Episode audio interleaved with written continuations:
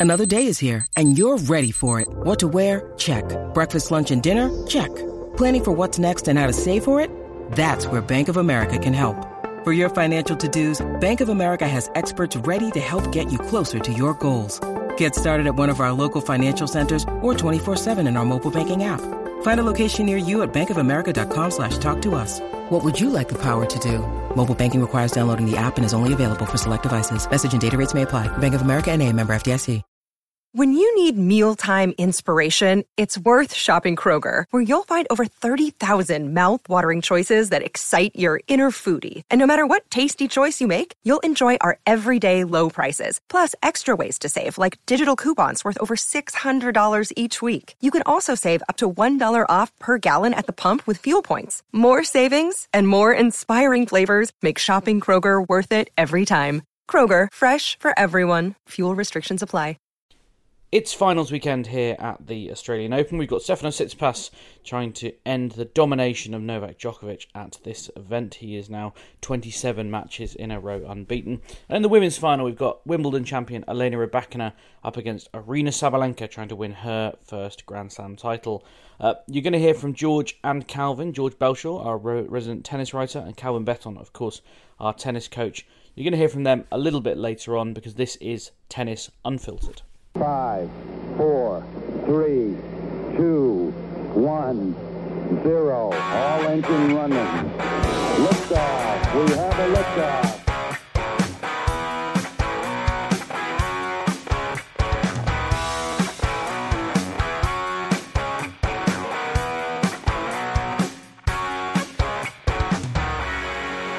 So let's kick off with the men's semi-finals today, Calvin, and a little little chat about the final. So we had Novak Djokovic beating Tommy Paul 7-5, 6-1, 6-2, and Stefanos Tsitsipas beating Karen Khachanov 7-6, 4-6, sorry, 6-4, 6-7, 6-3.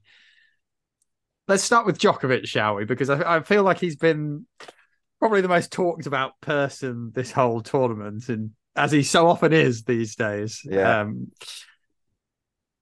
it's another comfortable win, wasn't it? I mean, you you sent a fantastic text kind of in the first set um, Was when it I think four five? Paul- Let's get was it four four- five? Yeah. So Djokovic, I think, had been about five two up, and then it had Yeah. come back to it was about to come back to five all. And you text saying, "Oh, Djokovic will still win this seven five six two six two." I think you did, and then you Yeah, sent a yeah. funny follow up earlier saying you'd over egg Tommy Paul's ability. But gi- give us your read on the on the match as a whole, and perhaps a little bit more on your thoughts on Djokovic and how good he is at the minute, given this hamstring injury in inverted commas. Um, I, I mean, I, you know, the matchup was just great because, like, uh, Tommy Paul's actually done really well, and he's he's a good player. But for all intents and purposes, Tommy Paul is basically a a I don't know a, a K list Djokovic, isn't he? on on on the big scheme of things, like there, there's not a single thing that you would say that Tommy Paul. There's not a single battle that Tommy Paul wins on that. Um, and I don't see, I don't really don't see any way that he could ever beat Djokovic, to be honest.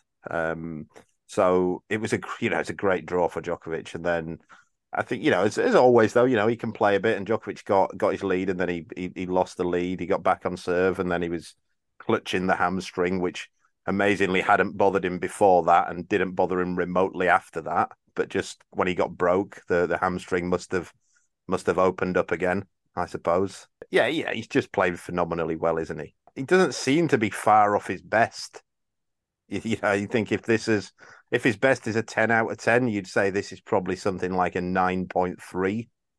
What he's doing at the minute. When when you say like his best being 10, are are we talking his best within the context of the last couple of years, or are we talking kind of career best? Like how, how far do you think he is? I don't think there's has, has there been has there been much difference. I would think you know for for maybe the last. I don't think he was at his best last year, to be honest. But like the year before that, I think he's been pretty much at the same standard for about ten years, minus those, uh, minus the tree hugging phase, hasn't he? Which is pretty Uh, phenomenal longevity, isn't it? I mean, he, you know, yeah, yeah. It did crack me up. I think we talked about it in our group, didn't we? That Nick Kyrgios often he, he always fires in this stuff about how when you know I, I beat when I beat Djokovic. How, he's like, I was I'm watching Djokovic today, and I don't know how I beat him. We beat him when he went when he went like I don't know what he was doing. You know, I don't know what, you know he's like hugging trees. He sacked all his coaches, going round with a, a life guru instead of a tennis coach, and just went completely off form when he was losing to you know he lost to a load of players in that period. So uh, that's how we beat him. Um, but other than that, you take those take that eighteen month period out of it, and he's he's been the best player in the world, hasn't he? Comfortably. Yeah. What do you think there's anything kind of more special about this tournament from his perspective, given what happened last year? You know, the whole kind of getting deported. You know, it was such a such a, a, probably such a huge low point in his career in so many ways. Like the some of the stuff that kind of kicked off here, you know, the potential of not being able to come back, and then, you know, however much we're reading into this hamstring injury or not, you know, he's claiming there's been this kind of further thing that's hampering him now, but yet to play such a good level of tennis and almost kind of stick it to them in some ways. Well, listen, right, he, he, hasn't he, he, hasn't got an hamstring injury. I'm not even entering the debate into it. He hasn't got an hamstring injury. Like this, as, as, I've said on the last two pods we've done, he wouldn't be able to play with a hamstring injury. And that, you know, he said, like somebody said to me the other day on Twitter that, that Annabel Croft had heard from a source. I'd love to know who this source was who knows Novak Djokovic's medical details and, and the scan details. She'd heard from a source that he had a 1.5 centimeter tear. Like you, like 1.5 centimeter tear in the hamstring is like you you can barely even move your leg. like it's like, and she's like, if it moved to a two, he's out of the tournament. Right. If you've got a 1.5 centimeter tear and you're going to play a tennis match the way that Novak Djokovic plays a tennis match or the way that anybody plays a tennis match, me or you, if you've got a 1.5 centimeter tear, by the end of that tennis match, it will be at two. I guarantee you it will be at two. like that that's that's how a hamstring tear works. And and I'll give some sort of context to that. If you've got to think of the hamstring muscle, I suppose, like an elastic band. And if you put a little tear in elastic, if you if you put a little tear in an elastic band, and then you pull it, which is what happens when you run. If you extend it, everyone knows the elastic band will snap and that's why he hasn't got a tear in his hamstring. I can guarantee he has not got a tear in his hamstring or a pull.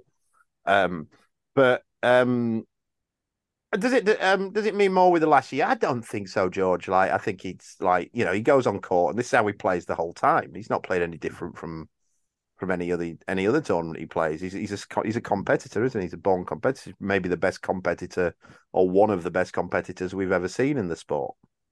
Yeah, it's going to be do Do you see any chance of him losing this final? No, I mean, we'll... no, I I don't see how. I I just don't see it. To be honest, you never know. I mean, no, you never know with Djokovic. He has these weird matches, doesn't he? Like the U.S. Open when he lost to Medvedev, yeah. and he was just in bits and stuff like that. And you just never know with him, especially in finals. That's kind of the area where he's gone a bit he's been occasionally fragile, but I say occasionally because he's normally not remotely fragile. But it's a weird one to judge because it'd be interesting if we were getting a, a, a Tsitsipas who we thought he's coming in serious, like now he's turned the corner. But mm. he's had such a tasty draw, hasn't he? That you wonder, like, whether can we actually say that he's coming in serious, or is he is he really playing any better than he has been the last year, which hasn't been all that brilliant? I, I would written basically that exact question down in my notes, Calvin, to say has he turned a corner, or are we just saying he's had such a good draw? I mean, you know, we always say you can only beat what's in front of you, and me and James had a bit of a squabble over WhatsApp earlier about who's had the worst yeah. draw, Djokovic and Tsitsipas. Which, when you're having that argument, doesn't necessarily like uh, ring the praises of the tournament, does it? No, it doesn't. Does it? Um, yeah, it's it's been a. I, I do think the tournament's been a dud, George. To be fair, like I, I don't think we'll remember the the Murray matches. It, without this tournament, I don't think there will have been one memorable match that doesn't include Andy Murray. Yeah, but I mean, that's uh, that's quite interesting. I look, I look uh, back at it, and I always, I look back at it, and I always think, I think the U.S. Open 2016 was my my favorite slam in recent years, and I look, I can just remember some of the matches like Wawrinka Evans, uh, Del Potro went on his run. Uh, Del Potro beat Thiem in that great match, um, and then um, Evans Nadal. Evans beat I think Cilic as well, maybe, and and there was just some and Wawrinka beat Wawrinka beat Yeah. Novak in the final, Yeah, yeah. yeah. And Novak had that weird run there where he just kept getting walked. He was that was actually He had loads of walkovers. Yeah. yeah, that was in his uh, his tree the tree hugging phase, and he still made a final because everyone just kept pulling out. Um, and then Stan duffed him in the final, but um, I don't think this has been a great tournament at all. And I think I think the final might be indicative of that, to be honest. Yeah, I mean, the records 10 to Djokovic, Tsitsipas. I mean, Tsitsipas also, just to kind of steer the focus to him a little bit, I mean, he can become world number one if he wins this match, which feels a bit weird considering we've kind of feel this guy's gone off the ball so so much. I mean, would he be a deserving number one if he were to win this match? Does, does anybody think he's the best tennis player in the world? That's the question. I don't. It'd be hard I- push, wouldn't you? Yeah, I don't- could you say he's better? Even if he wins, can you say he's better than Alcaraz? Can you say he's better than Djokovic? Like, yeah, you could make an argument that he's behind those two, I suppose, because who else would you say is there at the minute? Um, but other than that, I mean, you know, you can say, look, he beat Sinner, but I think I'd I'd bunch those two together, and I think you know if they play, I think on current form, if they play ten times, they'd probably win five each. Um, you know, so but I think I do think that both of them are around about tenth in the world. You know, maybe eighth, ninth, tenth in the big scheme of things if everybody's fit. I mean, J- Djokovic can also become number one, which I suppose we'd feel more comfortable with in inverted commas Yeah, in the yeah. sense that you know, it, I don't think you know in all our arguments last year about who was the best player, we said okay, Nadal maybe had the best first half of the season, but with the caveat Djokovic wasn't in Australia, Alcaraz probably had the best season Yeah, as a whole, being able to attend everything, but Djokovic really was pretty shit hot in the events he was able to play and Oh, was forced out of two slams. So, you know, Djokovic Yeah. getting back I- there wouldn't feel uncomfortable, would it? I, if I, I'm looking forward to seeing how when Alcaraz comes back, seeing him and Djokovic play a few times, like Yeah. just to see because you know everyone's like I have a mate of mine who's just like he, he loves saying stuff like oh the new generation they're just rubbish they can't beat they can't beat Djokovic they can't beat Nadal and I you know Alcaraz is the I I think the thing is I think we saw this from Rublev that I always think that sport at the elite level is about two things. Are you good enough? Do you believe you're good enough? And and some players have one of those and some players have neither of them and and very few have both. And i think alcaraz is both. He's good enough and he thinks he can beat the best players. He thinks he can beat Djokovic and Nadal and Tsitsipas and Medvedev and that kind of thing. And I think that this is where it comes to with with Tsitsipas, and, and I think it will come to that. I think Tsitsipas actually is good enough to beat Djokovic. I don't think he thinks he's good enough. I don't think he believes he is good enough. And I think Rublev was there. You saw it the other day. Rublev didn't think he could beat Djokovic. No chance. Yeah, I mean, you've touched on kind of what we were discussing a little bit of the group this week, weren't there? There was a, a bit of a, a tweet I kind of pulled in there that, from someone called at the Sentinel nine zero nine who said to people complaining about weak opposition to Djokovic dot dot dot. You realise this is Djokovic, right? The guy who painstakingly broke through the hegemony of the two most dominant players of all time, Federer and Nadal. Like more of it, half of his Grand Slam tally is versus these guys. Hello, I mean, are, are we are we harsh on this young generation? I know we're saying Alcaraz is really good and you know praising him there, but is is this an unfair yardstick to beat people like Tsitsipas with that you're not as good as Djokovic, Federer, and Nadal? No, no, because every every generation has to come. If they don't beat them, they're not good enough. You know, like that's that's how it works. You don't give them a pass going, oh, you know, but they they're up against the very good players. Yeah, that's not how it works. You, you're judged on on who you beat. You're judged on whether you can beat the people who are currently the best in the world. And if they can't beat them again, it's what I'm saying. It comes down to: Are you good enough? And do you believe you're good enough? Belief is a huge thing. Belief is a massive thing in sport at, at that level and and I watch players go on. I don't think. I mean, Tommy Paul today, I don't think was either good enough to beat Djokovic, and he didn't believe he, he didn't believe he was. I think Kyrgios, for example, isn't good enough to beat Djokovic in this form, but I think he believes he probably is. Or I, I don't know. I don't actually know whether he does believe it because there's a lot of bluff from Kyrgios. Um, But but Alcaraz, I guarantee you, if Alcaraz was going on that court against Djokovic on Sunday, he would be certain he's beating him. And, I- and I he's guess- the only one.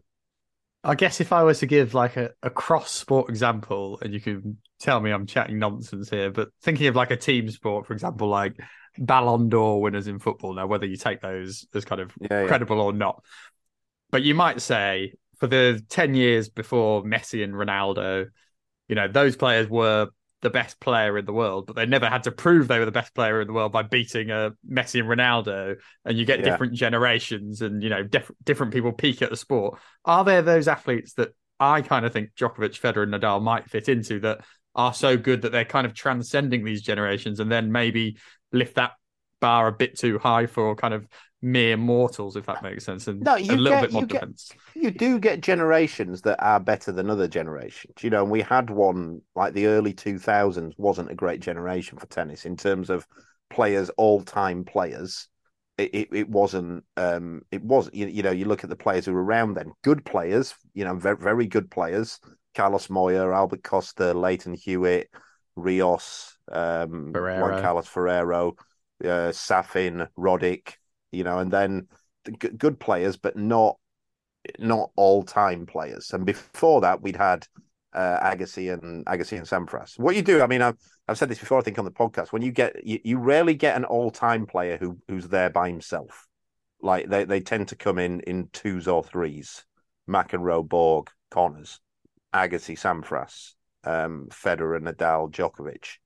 Um, I'd seen actually and well, this is the thing, isn't it? And and you know, and, and it, it's chicken and egg, really. It's like if, if say there is no one else and Alcaraz dominates for the next 10, 15 years, is it one of those where we'll have him as an all-time great, or will we stick him in the sort of the kind of the Mike Tyson thing of going, well, he's not because there's no one else around. Um, and it, it could be one of those. Um, he has at you- least got some wins over Djokovic and Co to Well, I his think name, that's so that will think- help yeah. him. To be fair, I, th- I think that's important. Yeah, I, I, I do. Um, but yeah, it's it's it, it, it's an interesting one. I think. I- I'll just read you a, a quick quote from Djokovic, which isn't desperately interesting, but just to say they have spoken today. Uh, I'm just really pleased to get to another final, he says. Uh, the man you pointed out forgets all his finals, Calvin. Um, yeah, I respect him a lot. He has improved a lot over the years. I actually think he's one of the most interesting guys on the tour with his interests off court, his hairstyle. But it's all business on Sunday. Let the best player win. So much to unpack in that weird. it sounds like I saw it. It was like it was like it was like one of the weird characters on um, Take Me Out, wasn't it? you know, and they give their intro and, and they do like this rehearsed like line. It was kind of like that. D- does a hairstyle make you interesting as well? I'm, I'm not sure I've ever had that down as a, a particularly Oh, we spoke strong about this, personality but- trait. I think me and James were talking about this on Twitter the other day because James put a picture of of uh, Andrei Rublev sorting his hair out, and and like Andrei now Andrei Rublev has a hairstyle, doesn't he? That's It's like classic. what fantastic hair. I, I think he's got the best hair in men's tennis. Um, up there with you know, to be fair, Tsitsipas has got is up there. Um, It's, a, it's a good lid. It's a good lid. yeah, yeah. but- Djokovic definitely not. Mm. Um, toilet brush.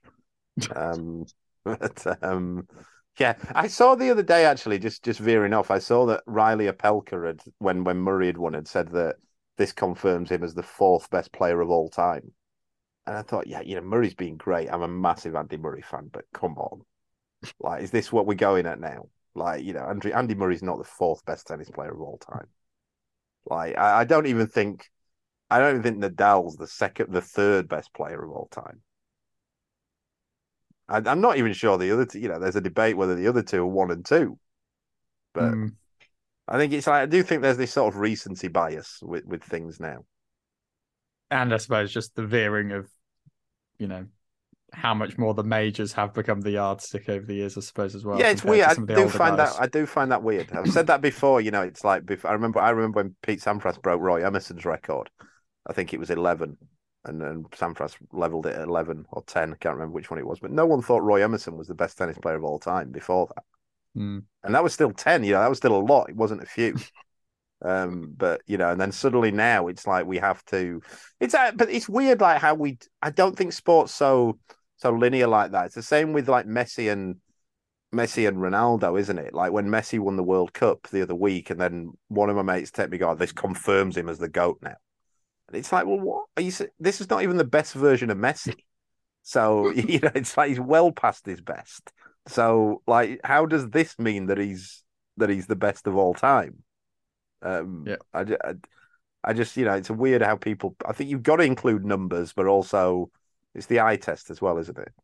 Yeah, and it, and just to annoy any potential football fans on here, I mean, I, I always preferred uh, from the eye test Ronaldinho at his very best in that one season. I, I thought he was well, just well, absolutely phenomenal as well. Well, I, I do think like, and it comes into football and tennis as well. And I have this debate with with with my mates before. It's how long is you know when you talk about longevity, how long is longevity relevant? Like because you know, as you said, George, Ronaldinho for about two years no one was better than him. Messi and Messi and Ronaldo at their prime weren't better than that two years of Ronaldinho or the two years that you got of Ronaldo, the first Ronaldo. But they just kept it going longer. But is that relevant? Because you know, I don't know if it is. And it's yeah. the same with Djokovic and and Federer and, and, and Murray. You know, it's like is does the fact that they've that Djokovic has had this ten years of of brilliance, it might make him the greatest if we want to use those phrases. But I still think, and I've said it on the pod, I still think the best tennis player of all time is is John McEnroe.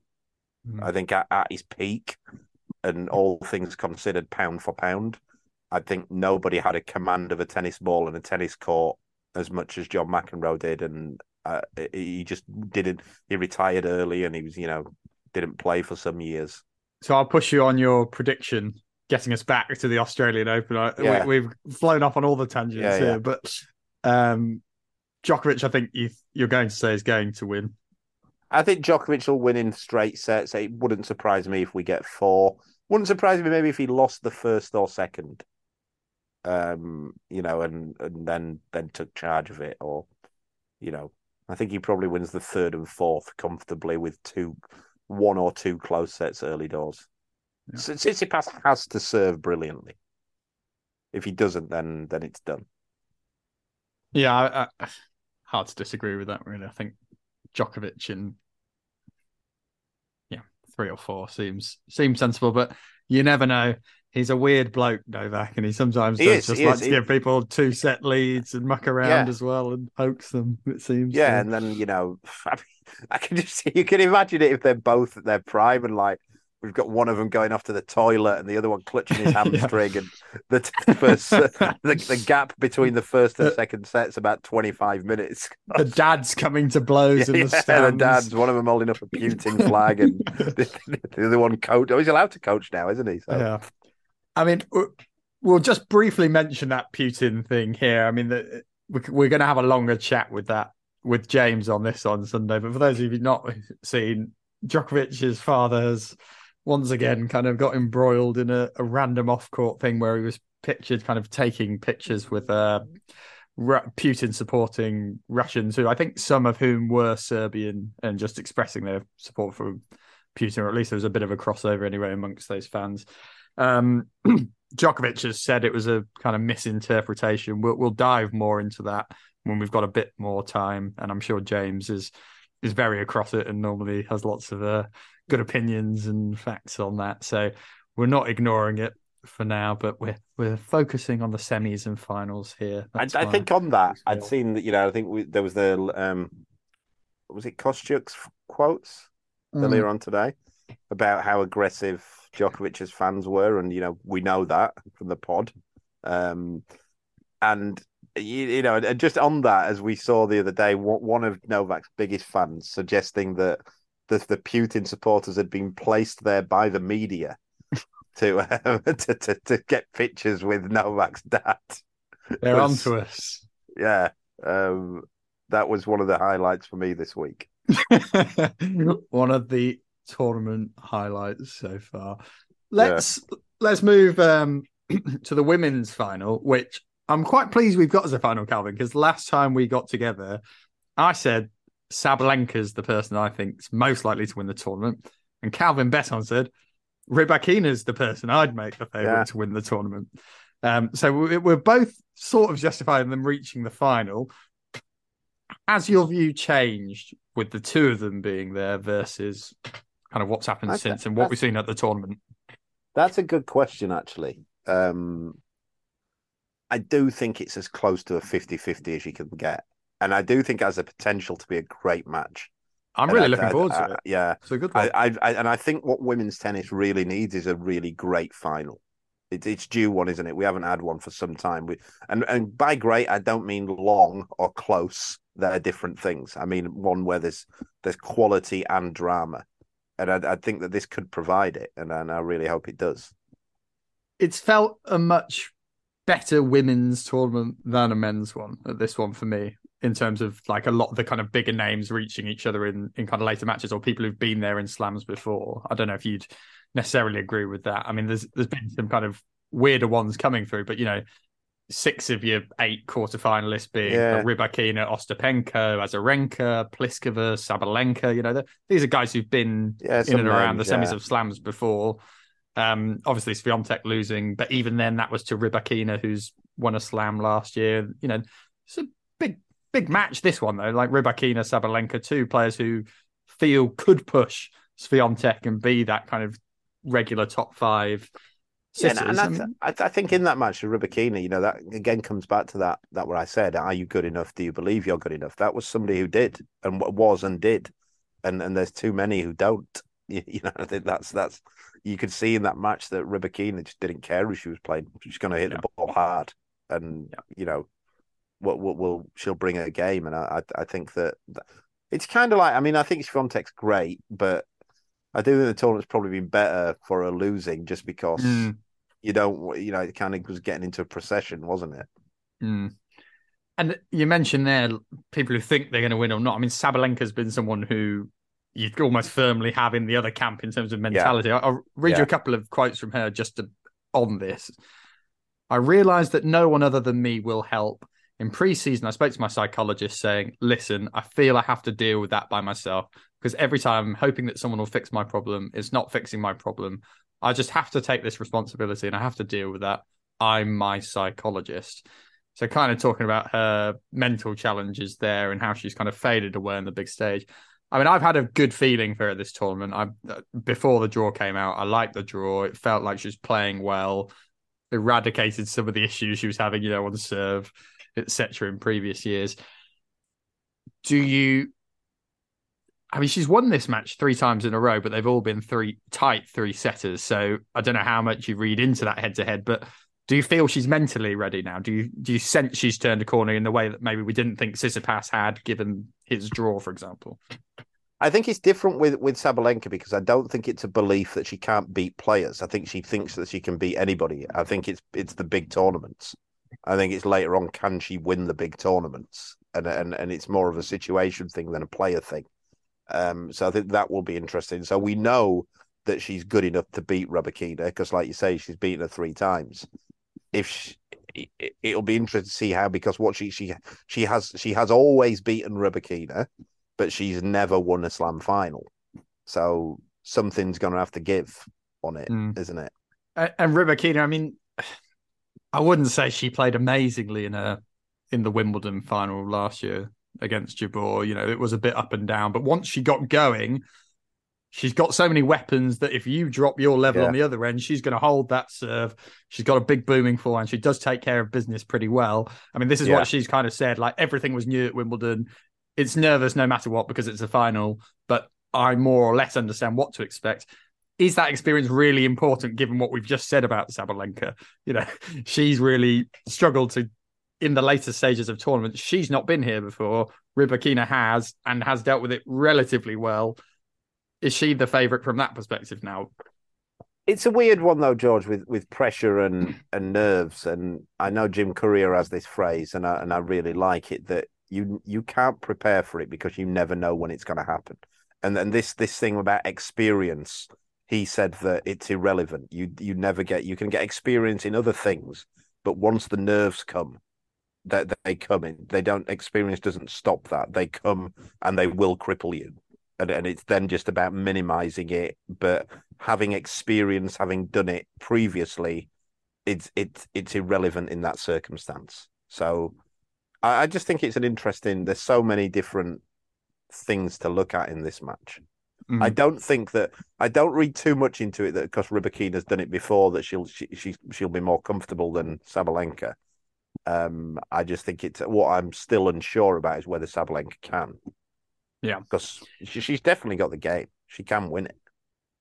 I mean, just in terms of their form this tournament, they've dropped one set between them. I mean, Sabalenka has blown everyone away. Rybakina dropped one set in the third round to to Danielle Collins, which you know is you know still a pretty tough draw that early on in a slam. Um, they've both been tested at various points. Rybakina's last few though have been pretty tough. I mean, Swiatek, well, from Collins, Collins, Swiatek, Ostapenko, Azarenka. You know, that's a that's a pretty stiff stiff I think run. it's again. I, I think that's another interesting thing about it because I, I come back to I've told the story before the the, the Agassi story in um I think it was ninety five or ninety six in the U.S. Open when he absolutely crushed everyone in all the warm up tournaments and in the tournament and he got to the final. I don't think he lost a set. He was absolutely crushing everybody for about three months. And he got to he played Sampras and I think he went set down and a breakdown and he lost in four sets, I think three or four. And he came off and he just said he'd forgotten how to be losing. Mm. And, and, and once you're when you're winning so easy all the time, you you then think, oh shit, what's happening here? And you forget what it's like to then have to play. There's a different way of playing when you're behind than there is in front, and sometimes you can forget how to play when you're not winning easy. And I think it will then come to with those two, and you wonder whether that might help Rybakina that she has lost a set. Whereas if Sabalenka goes a break or a set down, it's you know then we've got a, we might have an issue. And Rybakina's got that experience of going behind in a slam final, of course. Yeah, Whereas, Yeah. you know, Sabalenka on a roll, not had this experience Yeah, before. do you- do you interesting to see get the- goes. if she's behind, is it oh it's happening again? It's another big another big match, and I'm down again, and it's not it's not happening. I'll push you for a prediction then. 'cause I, I I agree with you. I think this is a real 50-50. And I'm you know, even though I've been confident in Sabalenka, this is arguably the one opponent, Swiatek aside, I wouldn't be that confident in. It is really close. I think I think Rybakina just. I'm, I'm not saying she will just win in a close match. I slightly favour her. I wouldn't want to pick the score. I'm very slightly favour. It's 51 49.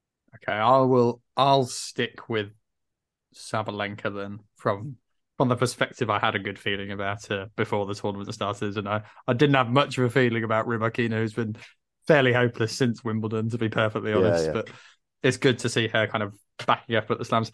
I mean, just just a final thing on those two. I mean, do you see them propelling themselves? And I mean, Sabalenka it feels has been consistent at tour level all the time to kind of start building this dominance with Swiatek. Can we expect Rybakina to also do that now and kind of I don't know if three of them going well or not? I don't know if we can expect them because I think you know what what Rybakina has shown is inconsistency before.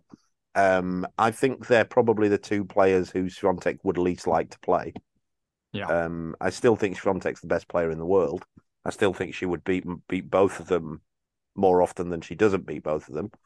But I think they're probably with with Osaka out of the game for a year and not being at her best for another year. Um, I think they're probably the two players who she doesn't want to see at the other side of the net in big matches. And is that just because of the huge weapons yeah, it's got? the way huge power. Nobody wants to see that. No, nobody wants to see. You know, the players who, who players don't want to play at the best is someone who can just blow you away, and it's the same reason as why why the the big the big three in inverted commas why they didn't want to play Del Potro and Stan Wawrinka because they're the they were the two players along with Murray who was just really really good. Um, they were the two players who they thought this could actually not be on my racket. And then I think it's the same with with with Swiatek with those two. You know that she she Swiatek can play well against those two, and they can still take the racket out of hand. Well, it'd be nice that both of them will be in the top 10 regardless after the tournament. And hopefully, it'd be really nice, I think, if they can consolidate themselves as top top five. I mean, Sabalenka's up to number two, Rybakina up to number 10, can go as high as eight with the title. Um, that's pretty much all we've got time for. Um, we'll catch up after the tournament, Calvin, and dive into a few more of the the wider stories that have been kicking on. Yeah, but yeah. as ever, pleasure chatting with you, and hope you enjoy the finals. And they're not complete duds. And that was all they had time for. I hope you enjoyed listening to George and Calvin there. They could only coordinate a time to record that was in the rare hours of sleep that I actually get during this tournament. You'll hear from me more when we do our full post tournament podcast. You will probably have seen lots about Novak Djokovic and Srdjan Djokovic, which I found myself somewhat at the centre of. We'll talk much more about that and um, the ins and outs of how these stories break and what happens when they do and the carnage in the press room that follows, um, at least usually and particularly on this occasion. Uh, I wanted to talk very briefly about the the tennis that I've seen this week, and George and Calvin have covered it very kind of um, comprehensively. But it's been interesting being here, uh, and I think the thing I wanted to really touch upon was my surprise at Friday night when Novak Djokovic again thumped his opponent. Tommy Paul happened to be the bloke, but doesn't really matter at the moment who turns up against Novak Djokovic, as far as I can tell. It was a surprisingly pro Tommy Paul crowd. Um, and I don't think that's to say it was an anti Djokovic crowd. Certainly at the beginning, they were very pro Djokovic and lots of Serbian flags as usual. And then he went 5 1 up, and, and after the second break, there wasn't really much of a cheer. It was like, oh, pay quite a lot of money for these tickets. Friday night in Melbourne. It's a nice warm evening. And it looks like Novak Djokovic is just going to absolutely horse him again. And all of a sudden, those tickets don't look like very good value. Uh, so I think that probably explains why there was plenty of support for Tommy Paul. He also plays sometimes quite an exciting brand of tennis. I think for the most part, Djokovic didn't let him play that quite exciting brand. He, he said as much afterwards that the plan was to try and serve and volley a lot and get forward, and Djokovic's game was just too good, and he got scared off it. Basically, he said Djokovic just kept hitting the baseline on return, and Tommy Paul felt that he wasn't getting enough of an advantage off the serve that he could get to the net, uh, which is a shame. You know, I'd like like to have seen him go out and at least give it a go, sort of um, roll the dice, but it clearly wasn't going to happen, and um, Djokovic was far far too good. Um, George and I did argue on WhatsApp about who had had the easier draw to the final. I think Stefan Tsitsipas was pushed very hard by Karen Khachanov. I think Karen Khachanov is a very capable player. I know he's got this quite bad record against the very elite opponents, but he is more than capable of causing a lot of trouble, as he proved when he nicked the third set. Um, that backhand is a almost a weapon. I know Calvin always says that the backhand's never a weapon or, or the worst weapon to have, but it's a very good backhand, and he was able to sort of pepper the baseline well enough that it put Tsitsipas under a lot of pressure. And credit to Tsitsipas, he regathered himself after that third set blip and played very well to see out the match. So, from a psychological perspective, I think that is a positive for Tsitsipas going forward. Um, I still think Djokovic will win it. I think he'll probably win it in four sets. He's been so imperious this fortnight that it's very hard to see anything else happening. Uh, the women's final, which may already have happened by the time you hear this, but um, it's worth me making an idiot of myself anyway. I think Rybakina will win it because uh, while Aryna Sabalenka seems to have got a handle on her emotions, you don't know what's going to happen until you get into a Grand Slam final, and Rybakina has been there before, and I think her game is just a bit more reliable.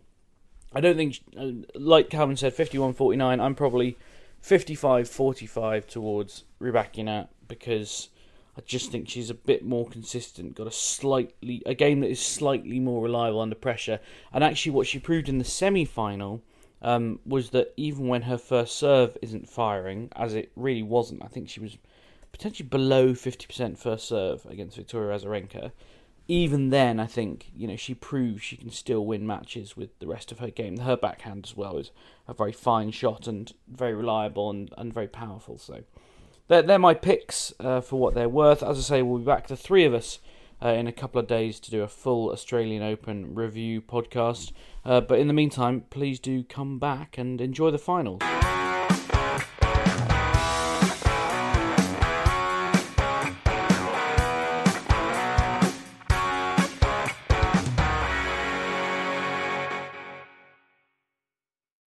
Sports Social Podcast Network.